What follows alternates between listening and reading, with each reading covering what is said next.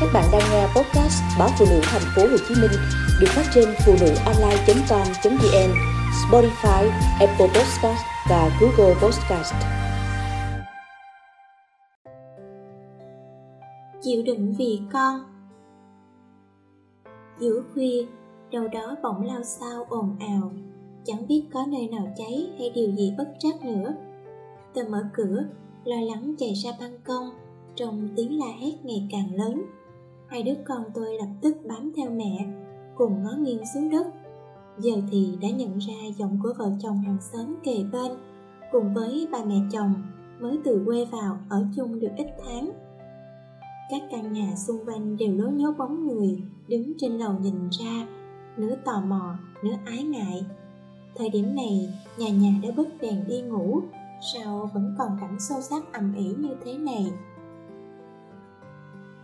Tim tôi thắt lại, khi nghe tiếng bé su nhà đó kêu thét hoảng loạn, âm thanh của dao kéo đánh đấm nhau hình hịch. bà nội su khóc to, giọng đàn ông gầm thét trong cơn điên dại, hòa với tiếng giết sống của mẹ su. Tất cả tạo thành một mớ âm thanh hỗn độn thê thảm, xóa tan mọi yên bình của con phố. Một ai đó nói to, gọi công an đi, lỡ có gì. Tôi giật mình ngó xuống thấy con bé nhỏ đang níu chặt lấy tay mình. Mắt nó rơm rớm vì sợ.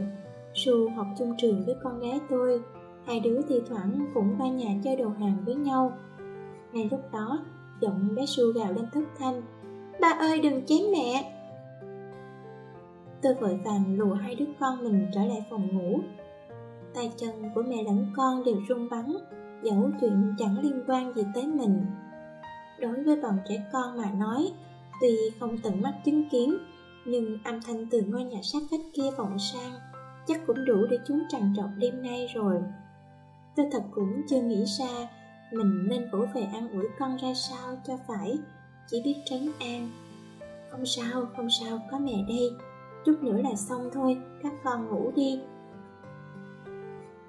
Đây nào phải lần đầu tiên cha mẹ bé Su gây gỗ cãi cọ cũng không phải là cặp đôi duy nhất trong xóm này chọn nhau, tới mức người ngoài biết được. Thời buổi mỏi mệt áp lực, ai nấy đều khó kiềm chế bản thân hơn thì phải. Cảnh đóng cửa bảo nhau ngày càng hiếm hơn, chẳng còn mấy đôi vợ chồng lịch sự, hẹn nhau ra quán xá công viên tranh cãi, tránh để con cái nhận thấy mà buồn phiền. Tôi nằm thao thức, đợi tiếng khóc tiếng la dần lắng xuống nghĩ thương bé Su quá. Những đêm như thế này, có lẽ sẽ ám ảnh con bé cả đời. Nghĩ thương bà nội nó. Lúc nãy nghe bà nức nở. Sao con làm mà không nghĩ tới mẹ cha, con cái vậy hả con? Thật sự đau lòng. Chẳng biết hôm nay ba su có uống nhiều rượu bia không, mà hành xử côn đồ đến mức đòi giết người. Mẹ su từng nói với tôi rằng, vì con nên mới còn ở lại nhưng luôn kiếm chuyện thách thức mỗi khi chồng say xỉn. Kết quả là nhà họ cứ ba bữa lại quậy tung một trận tưng bừng. Những ngày còn nhỏ ba tôi cũng hay đi nhậu. Mỗi lần ba về trễ là lũ con nhung nước. Chẳng biết điều gì sẽ xảy ra khi ma men dẫn lối ba về nhà. Ba má tôi cũng hay cãi nhau, thậm chí đánh nhau trong mấy năm chị em tôi còn thơ bé. Từng có một lần trong cơn phẫn uất, đứa em trai kế tôi đã buông một câu hằng học. Sao ba má không bỏ nhau luôn đi, cho tụi con đỡ khổ. Đó là bởi má tôi hay viện dẫn lý do sống vì con. Hoặc mỗi khi đấu khẩu với ba, má thường nói Tôi vì thương con nên mới cắn răng chịu đựng cảnh này. Nghe thì tội nghiệp, những màu hy sinh, thiệt thòi. Nhưng khi chúng tôi trưởng thành, thâm tâm đều nghĩ.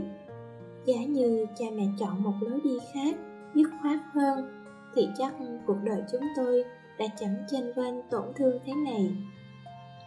Tôi nhiều lần nhìn cảnh vợ chồng chửi mắng xúc phạm nhau, đánh đấm nhau không ra gì, phản bội, sỉ nhục nhau.